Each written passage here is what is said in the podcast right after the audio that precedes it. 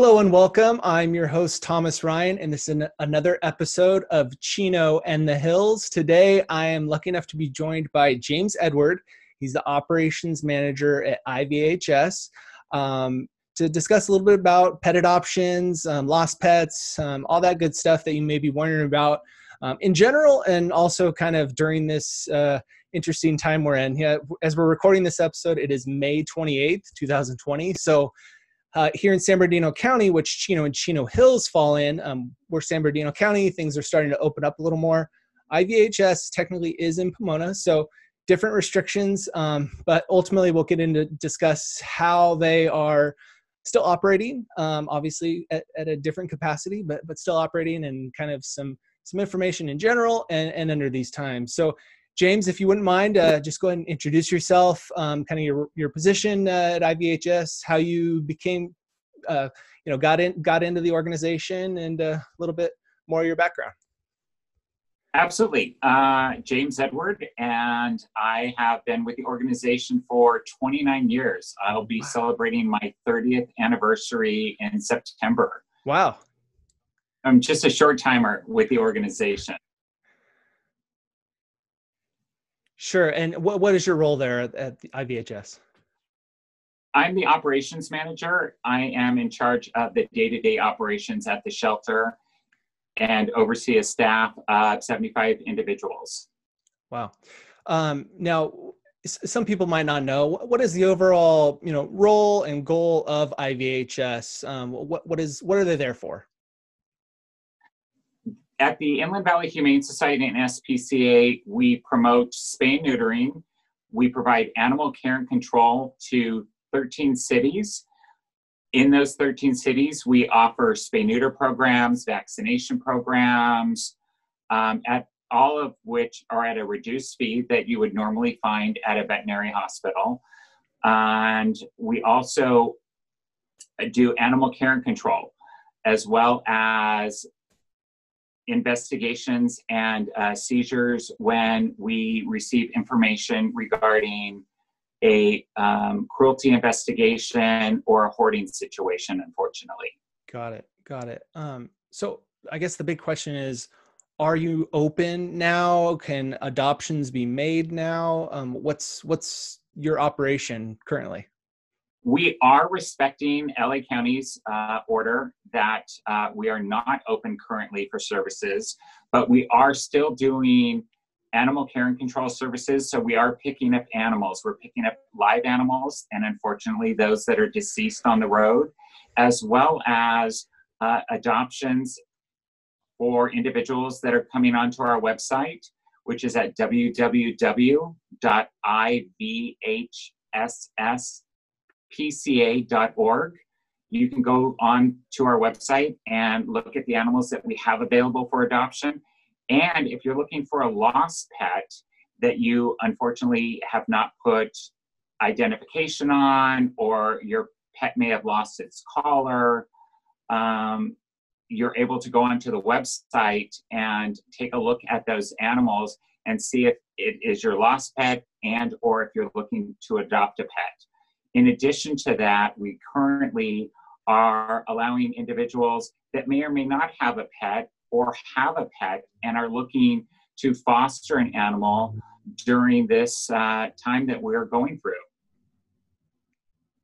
Got it. So, what is that protocol? What does that system look like? Say, i am looking on the website. I see a, a, cat or a dog or whatever other animals you may you may have um, that I want to adopt. Uh, do I send an email? Do I call? What, what's that protocol look like, and and how do I adopt? Absolutely. There is a link on our website. It gives you the opportunity to put all of your information in, which animal it is that you're interested in, either adopting or fostering. And then our staff will reach back out to you within 24 hours, letting you know as to whether or not someone else has already spoken for that animal or um, if you're looking for your lost pet, then of course our ultimate goal is getting those pets back to their homes where they belong. Sure, got it. that's that's great. Door to door, uh, door to door service there. Um, and then with that, we determine that we're going to do the adoption and or the redemption, because our office is currently closed and limited services, uh, we then have our staff go out, bring the animal to your house, practice social distancing, of course, Sure. and either do a socialization with you and that pet to make sure it's a perfect fit for you and your family. And if it's your own pet, again, social distancing and return the animal back to you. Got it. That's great. Um, what, what are the fees associated associated with adoption or redemption? I, I, you know, what, what are the fees associated with that, and what what's included in, those fees? Each city has its own fee structure, so um, they would be able to give you that information as far as a redemption. Okay. And we would want to ensure that the pet has a proper identification on it, so a license. We would take care of that at the same time. And uh, so those fees fluctuate from one city to the, the next. As far as adoptions are concerned, adoptions are free at this point. Um, we are running a promotion. We've had some really great donors that have wanted to offset that cost. So we are currently, don't know how much longer that's going to last, Yeah. but we have those. Excuse me, sorry about that. No problem. Probably someone wanting to adopt a dog. Uh, or not. no, you never know.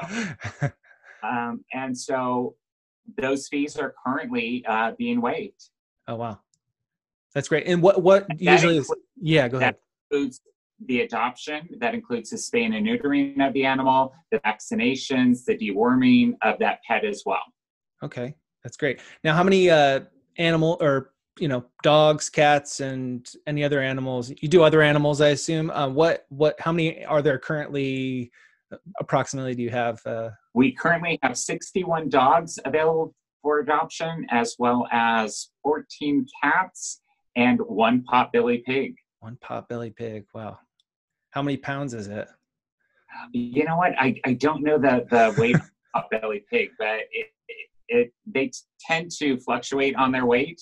And uh, even though they're called potbelly, they tend to uh, get a little larger. And you have to be zoned for them as well. And we would make sure that your city allows for a potbelly pig before we would make that adoption available to you. Sure, that makes sense. You don't want one in a par- in a, in a one bedroom apartment in a Exactly. downtown. Um, happy, happy. Yeah. So in addition to that promotion that you said about the free the free um, adoptions uh, for for the time being, are there any special events that are coming up? Obviously, you know, depending you know on uh, local ordinances and whatnot, but any special events coming up? In September, we currently have our annual Dogleg Classic Golf Tournament, which we hold at Western Hills Country Club, scheduled in September. That is our next event that we have uh, upcoming. Okay, great. Uh, just go to the website to find out about there. Is there a special Go to the URL? website and go to our calendar, and you would be able to click on the link and also sign up for the tournament as well. It's a great time, and it is a fundraiser which helps to offset the costs for the spay neuter services and vaccinations that we provide at the shelter. Got it. Now you discussed, um, you know, potential hoarding cases. Uh, I know there was one recently. Uh, I believe it was in the pretty general area of of Chino Chino Hills area of um, a hoarding situation where there are uh, uh, seemingly a hundred of cats in, in a car. Can you tell us a little bit about that and how, how that process of readopting those cats is going? Yeah, that was actually in the city of Ontario. Okay. And um, there were uh, multiple cats inside of a car. You never want to leave your pet inside of a vehicle, especially with the temperatures that we have currently. And all it takes is a warm day to heat up. And what I think a lot of people don't realize is it only takes a few minutes for it to cause irreparable damage to an animal or a pet left in a car. Even if they crack open the windows, there's not the ventilation that it would normally have if the air conditioner was on. Yeah, I've seen those videos online where people just do a test with with themselves and sit there, and after five minutes, they're just drenched in sweat. So it's it, Absolutely. And dogs and cats don't have that ability to, to, sweat and they don't have the ability to get out of the vehicle like a human would be able to. Right. So you never want to do that. And even if you say you're going to the store just for a quick moment and you want to take your pet with you, do your pet a favor, leave your pet at home and allow your pet to be home and comfortable where it's not being to possibly put in danger. And given the time that we're in right now, especially, you don't know how long you're going to be tied up in a line at a store, even if you think you're walking in and walking right back out. That I can attest to that. I went to both the post office and Trader Joe's today. Lines at both places, so Absolutely. I can definitely. Post office as well and had the same issue. Yeah, most definitely. Um, now during uh, the pandemic that we've been in have adoptions been up or down I, I, feel like i've heard stories about people wanting companions um, you know during this time if they live alone or, or not um, have they been up and down obviously the difficulty of and the ease of making those happen probably I- impact that but have they been up and down and then you know do we have expectations once kind of people start going back to work and stuff like that um, as far as as far as that goes our adoption numbers currently are up, and um, which is a good thing, and we are thankful for that. As well as those that can't commit to the adoption, we're allowing people to foster that pet during the time that they are at home. So when they find that they are going to go back to work, we will then take that pet back from them to the shelter. It just gives them an opportunity to have that interaction one-on-one between the pet and a, a, a person. Yeah that's a, that's a great program actually. I mean just for everybody's psychology the the animals gets a safe place to stay and stuff like that. So that's a great program. Absolutely. And especially during these times when people are social distancing and some people are in their home all alone so it gives them an opportunity to interact with someone else. Of course, it can't speak back to you, which may or may not be a good thing. Yeah. but you can always pick up the phone and call someone else if you need to hear a live voice on the phone. Very cool. Very cool. Um, now you discussed about how the the fees associated with adoption come with you know the the initial vaccinations and spayed and neutered, neutered stuff like that. Um, do you hold vaccination clinics and do you foresee continuing to do those types of clinics in the future? um, obviously again uh, you know pending pending all regulations and whatnot once the regulations uh, let up a little bit uh, we are planning on doing scheduled vaccinations where people will be able to schedule those appointments through our vet hospital and we will go out to the car of course practicing social distancing and having the pet vaccinated right at our facility it won't be the monthly vaccination clinics where we would generally have a line of people waiting to have their pet vaccinated, but we will be opening that back up. Great. That's good news. That's good news for a lot of people. Um, now, obviously we're looking for monetary donations i would imagine on a consistent basis to offset a lot of these costs. Are there other ways that people can donate their time or materials food blankets any towels anything like that? Is that, is that an opportunity that you guys look for? We're always in need of blankets towels sheets.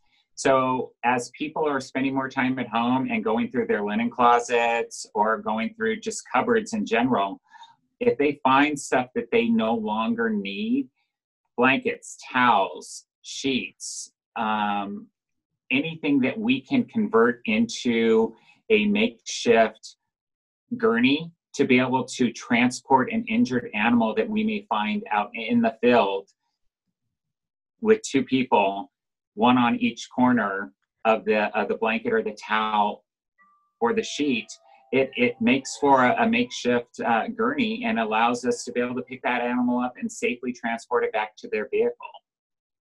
Yeah, that makes sense. So, should people hold on to those items and then wait till you guys are open? Is there a drop off situation or? They can drop them off at the gate at okay. our facility. Our address is 500 Humane Way. We're in the city of Pomona. It does say that we are closed uh, in our parking lot, but you are more than welcome to drop those donations off at our facility during these times. That's great. That's great. Um, now you hear often in the news, uh, you know, uh, about shelters and whatnot, about a no-kill shelter. Uh, can you speak to that about IVHS? Are they a no no-kill shelter? I know that there's the the Get to Zero campaign that's been, um, you know, been, been, working on. What's what's the situation currently? Um, our facility since October of 2017 has not had to euthanize a healthy, treatable animal you are going to come in contact with those animals that are irremediably suffering, that are have bitten someone, that are a danger or a public health issue to someone else's safety. So we do unfortunately still have to euthanize those animals. But as far as any healthy, treatable animals, with having three veterinarians on, on staff at our facility, we're able to treat them and make them to a point where they are adoptable. That's that's that's awesome. And um, kill is such a negative word. Uh, we, agreed. you know, uh, that's why I it, quoted it. You know, just because it's you know out there. Uh, yeah. Um. So we are at getting to zero, meaning zero euthanasia of any healthy treatable animal. And I am happy to say, again, since October of 2017, no healthy treatable animal that we have taken into our care has been euthanized. It's great news. Great news.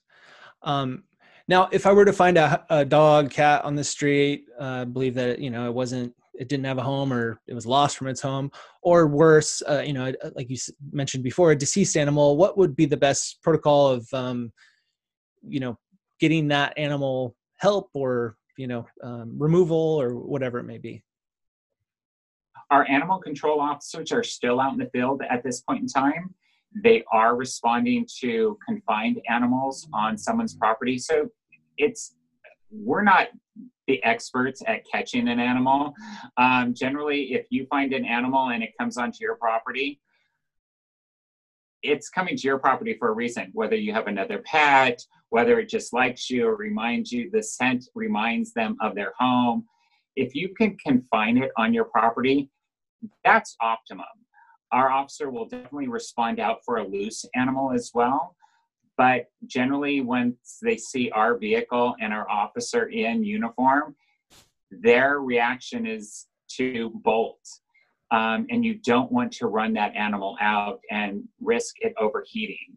So, um, but we are responding out to those calls as well as we are picking up still deceased animals, as you mentioned, unfortunately, that may have gotten loose from someone's home and have been uh, run over by a vehicle or just succumb to something else.